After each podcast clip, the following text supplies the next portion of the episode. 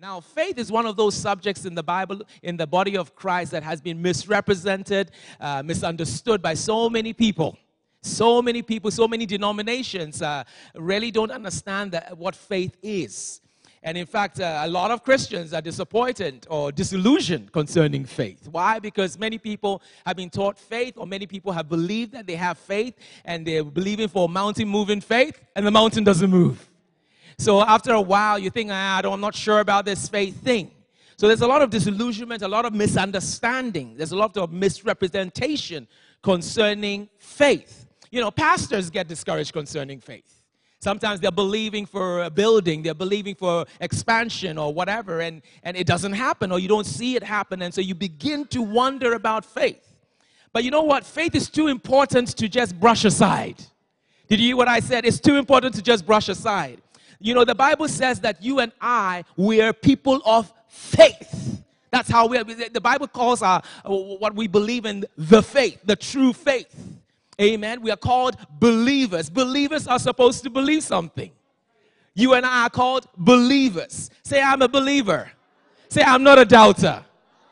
Hallelujah. The truth is, many of us don't understand what Bible faith is. And that is what the problem is. So, this series is going to help us to dig in to really examine faith. I don't know, you may have heard teachings on faith. I want you to have like a, an open mind and an open heart today. You know, say, God, I want you to teach me something fresh, something new. Say, open my eyes that I'll behold wondrous things from your word. Can you say amen? So we are believers, we are, we are people of faith. We know the Bible says faith pleases God. It's important to God. It's one of the things that literally pleases God. When God sees faith expressed in your life, it pleases Him. He has a smile on His face. In fact, he has a whole chapter about people who please him, a chapter on, on, on the hall of faith. Different people like Abraham, the father of faith, Noah, and David, and, and, and Moses, and all these folks, Sarah different people and, and god just was just showing in that chapter the people that pleased him i'm trusting that you want to be one of the people that please god I'm trusting that when God looks down on the earth, when He looks down on Guelph, He sees you and He sees your faith and it makes Him happy. Hallelujah. So we want to dig into what faith is all about. What it's all about. We're going to look at the importance of faith in this series. We're going to see how, uh, how the Bible defines faith. There are two passages in the scriptures that literally define what faith is. We're also going to see that faith can be measured. You know, and all these indications are to help us see if we are in faith concerning different things in our lives. We're going to see how faith comes, how faith can, can come and grow in us, how we can increase in faith, the characteristics of faith. We're going to look at all these things to help us on the subjects of faith. We're going to look at the power and the force of faith for everyday living. You don't want to miss this series. Turn to someone and say, You don't want to miss this series. Uh, come on, say it like you mean to say you don't want to miss this series. Amen. Today we're going to look at the importance of faith. The importance of faith. And my, I'm going to look at scripture from Habakkuk chapter 2, verse 4. Habakkuk chapter 2, verse 4. And it says, Behold, the proud, his soul is not upright in him, but the just or the righteous, or the one who has right standing with God, the just shall live by his faith. I want you to notice something interesting here. It's talking about the just or the righteous. Now, the Bible tells us in the New Testament that each one of us, we've been made the righteousness of God in Christ Jesus. In other words, Christ's righteousness has been imputed on us. That's a good place to say hallelujah. Okay, so now you are made righteous because of Christ. So this verse applies to you. It says, the just or the righteous shall live by his faith. I want you to notice another thing. It says, shall live by what? His faith. So if you are the righteous, you are supposed to live by your faith. It is critical to see that you have to live by your faith. When you are five years old, or 10 years old, or 12 years old, or 15 years old, your mom's faith can carry you. Your dad's faith can carry you. Your pastor's faith can carry you to a certain point. But if you are the righteous, as you grow in Christ, you have to live by your faith. You can't depend on somebody else's faith. You have to live by your faith. That is why it's important because we are called to live by faith. Now, this scripture is repeated three times in the New Testament. Romans chapter 1, verse 17. It, it says again that the just shall live by faith. It says, For in, in it the righteousness of God is revealed from faith to faith. That's the righteousness that is in Jesus Christ. And it says, As it is written, it's quoting Habakkuk. It says, The just or the righteous shall live by faith. Then you look at Galatians chapter 3, verse 11, a powerful chapter. It says, But, but but that no one is justified by the law in the sight of God is evident. And it says again, it repeats this from Habakkuk for the just shall live by faith. Then we see in Hebrews chapter 10, verse 38, it says, Now the just shall live by faith. But if anyone draws back, my soul has no pleasure in him. God is looking for a people of faith. He's looking for people who believe what he says. Are you hearing what I'm saying? He's looking for people who stand on his word. He's looking on people who search out his promises and, and put him to the test concerning his promises. He's looking for people who can invoke covenants like David did when he was on the battlefield. He says, Who is this uncircumcised Philistine? He was saying, This guy does not have covenants. The just shall live by faith. You are called to live by faith. I am called to live by faith. Amen. In the Old Testament, that word live that we see in Habakkuk chapter 2. That word live is the word hayah. And it means to stay alive, to be pers- preserved, to flourish, to enjoy life, to live in happiness, to breathe, to recover health, to restore life to life, to repair. That word live. So the, the Bible is telling us that we live by faith. We are preserved by faith. We flourish in life by faith. We experience the abundant life by faith. We live for Jesus by faith. Glory to God. You and I are called to live by faith. Hallelujah. That is powerful. We recover health by faith. Every restoration is by faith. We live by faith. We are preserved by faith. Glory to God. So notice what it says the just shall live by faith or by his faith. Faith is supposed to be a lifestyle. It's not just when you need a miracle for healing or when you need a miracle for, for a, a financial breakthrough. You are supposed to live by faith. When you wake up on Monday and you don't want to go to work on Monday because of your boss, you're supposed to go to work by faith. Hallelujah. You're supposed to forgive your wife by faith. You're supposed to forgive your mom by faith. You're supposed to give by faith. Even when you don't have enough, God says He loves a cheerful giver. So by faith, even though the tears may be coming, you have a smile on your face. We are supposed to live by faith. It's a lifestyle. It's not just once in a while. You're supposed to live every single day by faith. Even when we are dying, we're supposed to die by faith.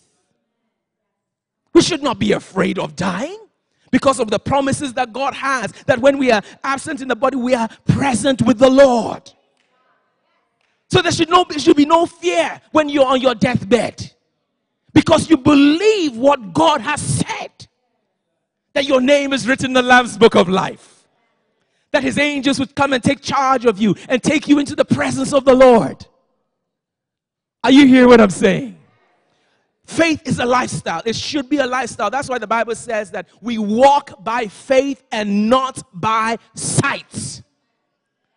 We don't walk by our five senses, only by the things we see and hear and taste and so on. We're supposed to walk by faith, by what God's word says, by what God's promises say. Glory to God. Hallelujah. So faith is important. In fact, the Bible says that fight the good fight of faith. That word fight means there's a contention, there's a battle. And many of us don't realize that there is a battle concerning our faith, concerning what God has said in our lives. It is a fight. And Paul told Timothy, fight the good fight of faith. In the book of Ephesians, he says that, you know, we, we don't wrestle against flesh and blood. And one of the armor was faith, the shield of faith. Folks, it's a battle. Life is a battle. And we need faith to overcome. Can I hear a good amen? So, how much do we need faith? First of all, we need faith to be get saved. We need faith for salvation. Bible says in Ephesians chapter 2, verse 8 and 9, For by grace are you saved through faith, not of your, your of eh, works, lest you must boast. It is the gift of God, but by grace through faith. So you're faith saved by faith. It is through faith that you, you get the grace of God. It is through faith you get that word saved. And that word says the word sozo. I love that word. It means deli- to be, deliver, to protect, to heal, to preserve, to do well, to make whole. It's all by faith. It's all by faith. Glory to God. So every blessing of, um, or, or promise of God is received through faith. Everyone. For example, the Holy Spirit, you know, receive the Holy Spirit through faith. Galatians chapter 3, verse 14, and tells us that, you know, it says Christ has become the curse of the law, for it's written, curses anyone who hangs on the tree, that the blessing of Abraham might come upon the Gentiles, you know, and says, and that we might receive the promise of the Holy Spirit through faith. So you receive Holy Spirit through faith. It is that important. Bible says in Romans 1:16, I'm not ashamed of the gospel of Jesus Christ because it is the power of God for salvation to, for everyone who believes. That power, that manifest power, that d- dunamis power is manifest to us who believe. It's through faith. We also read the Holy Spirit by faith. You know, we receive the Holy Spirit by faith. We need faith for the promise of sonship and relationship. You know, you and I are now sons of God. That includes women, glory to God. I usually sons and daughters, but Bible tells us we are all sons of God. Hallelujah. Isn't that good news? But it is through faith. It is through faith. Galatians, uh, sorry, um, John chapter 1, verse 12 says, But as many as received him, to him, to them he gave the right to become children of God to those who believe in his name. It's for those who believe, those who have faith. So it's important. We need faith for healing and for miracles, for breakthrough. Jesus, James tells us that we should, you know, if anyone is sick, they should call the elders so that they anoint them with oil. By the way, the onus is on the people who are sick to call the elders. It says, call the elders. And it says, and then they will, and they will come and they will anoint with oil, and the prayer of faith will bring recovery. The prayer of faith brings miracles. Mark 16, 17, Jesus said, And these signs shall follow those who believe. They will cast out devils. Demons that are oppressing people, we cast them out by faith. It says they will lay hands on the sick and they will recover. It's by faith. Those who believe with speaking other tongues is by faith. Speaking in tongues is by faith. Preaching is by faith. Prophesying is by faith. All the gifts of the Holy Spirit, it's by faith. That's how important faith is. We access God's amazing grace through faith. Romans 5 2 tells us that we access this grace of God, this unmerited favor, this kindness and goodness and love of God. We access it by faith. And that grace is also the enabling power of God, the ability of God He gives us to live life. We access it by faith. Sometimes you feel weak, you feel you can't manage it. And say, Lord, give me your strength, give me your grace. And you have to step and access that grace by the faith. By faith. Bible tells us that faith is the victory that overcomes the world. Oh, please help me out and say hallelujah. Bible says in First John chapter 5 verse 4, every born, everyone born of God, everyone born of God overcomes the world. Everyone. If you're born of God, you overcome the world. How many of you are born of God? The Bible says you overcome the world. You are an overcomer. Say, I'm an overcomer because I'm born of God. Everyone born of God overcomes the world. And notice what it says this is the victory that overcomes the world, even our faith. It's faith, folks. It's faith that overcomes the things, the challenges, the pressures, the, the, the, the, things that come against us in life. It's, it's our faith that overcomes. That's what gives us the victory. Jesus promised that we'll have trials and tribulation. He says we'll experience pressures in life. You know, He promised us that. He promised us in this life, you will have trials. Sometimes you're going to be persecuted. Sometimes people won't like the way you your views, your doctrine. People may not like the way you praise God or pray or preach. People may not like the way, the fact that you don't swear like everybody else. Are you hearing what I'm saying?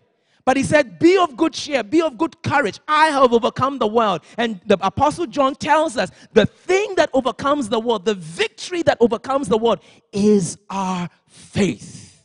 It's the victory. So faith makes us victors and not victims.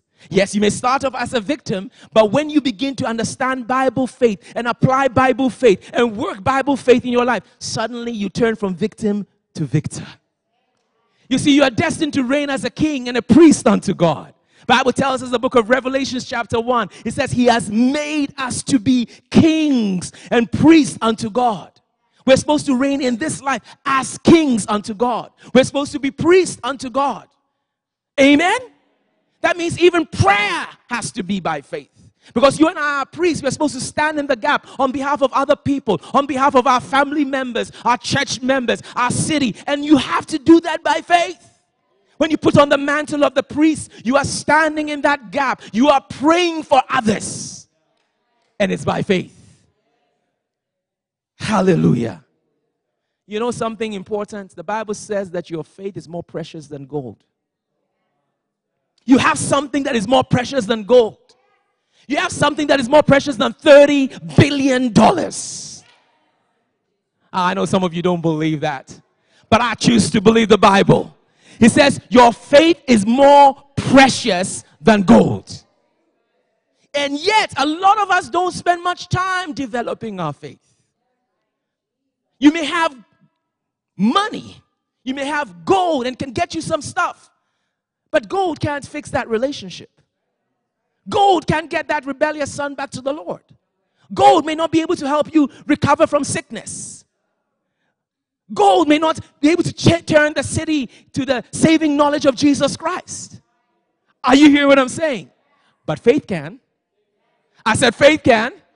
Faith can turn your life around. Faith can heal the brokenhearted. Faith, faith can, can, the balm of Gilead can be poured on people who are hurting and they can get healed. Cities can be transformed when God's people decide to pray, humble themselves, and they turn from their wicked ways. These things can happen when we have faith. It's more precious than gold. Folks, you have something that is more precious than gold. Your bank accounts may depress you, but you have something in the inside of you, that measure of faith that is more precious than gold.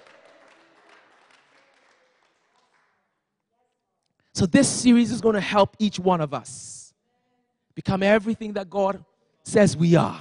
It's going to stare in us that which God says is ours, we will begin to lay a hold of. Who He says we, we are, we'll begin to lay of hold, hold of. Now, the question is this What is faith? What is faith? Now, as I said earlier on, the Bible defines what faith is. I love what the, sometimes the Bible defines, and I think the reason why the Bible defines these things is so that we have no misunderstanding about it. For example, the Bible defines what the fear of the Lord is. The Bible says the fear of the Lord is to depart from evil. Another place it says the fear of the Lord is to shun evil. It's defining what the fear of the Lord is. Are you hearing what I'm saying? And the Bible defines what faith is. In, in the book of Hebrews, chapter 11, verse 1, and also Second Corinthians, chapter 4, verse 13. Today, we're going to look at um, Hebrews, chapter 11, 1, and we're going to look at different characteristics of faith as we go along in the series. But um, in Hebrews, chapter 11, verse 1, You've probably all heard the, the, the, specific quotation from New King James Version faith is the substance of things hoped for, the evidence of things not seen. I have found that the New Living Translation's version of uh, definition of faith is, helps a lot. So I'm kind of going to stick to that in the NIV. It says, faith is the confidence that what we hope for will actually happen. It's a simple definition, but I think it really crystallizes what faith is. Let me just read it again. Faith is the confidence. Can you say confidence? That what we hope for will actually happen. Then it goes on, it gives us assurance about things we cannot see. And that word assurance is like it gives us a certain guarantee. Some other version says it's the evidence some other version says the title deed, but essentially is the, the, the, guarantee, the assurance about things we cannot see. In other words, it's saying we may not be able to see it in the physical, but somehow there's a guarantee on the inside. Are you hear what I'm saying? The NIV puts it this way faith is confidence in what we hope for and assurance about what we do not see. So it's very similar. But I love the New Living Translation is the confidence that what we hope for will actually happen. So there's a certain confidence about hope. It's linked to hope. Okay, it's linked to hope. So faith is confidence in hope. Faith is confidence in hope. Okay? It's, it's, it's so confident in hope that what you are hoping for will actually happen. Now, that word confidence, different definitions for confidence, but it's essentially having full trust and belief in something or someone. Okay? So when you have that full trust, full belief, that consciousness that you know that is going to happen, that's what confidence is. And it's saying confidence in hope. Faith is linked to hope. Every version, whether it's the Amplified version, the NIV version, the King James version, it links something to hope. So faith and hope are linked together. And in fact, that's why sometimes people are in hope, but they're not in faith. There's the similarities of hope and faith, and there's also differences. And we're going to look at that today. Okay, but essentially it's confidence in hope. Many times when I look at my own life and I look at the promises that have given me hope, you know, I, I, I, I evaluate and say, am I, am I confident about this? Do I believe it's going to happen? When I think I'm beginning to doubt it's going to happen, I know I'm not in faith because faith is confidence in hope. If you are not confident that what you are hoping for, that expectation is going to happen, you are not in faith. And don't despair if you're not in faith. Glory to God. Because you can increase your faith. Amen.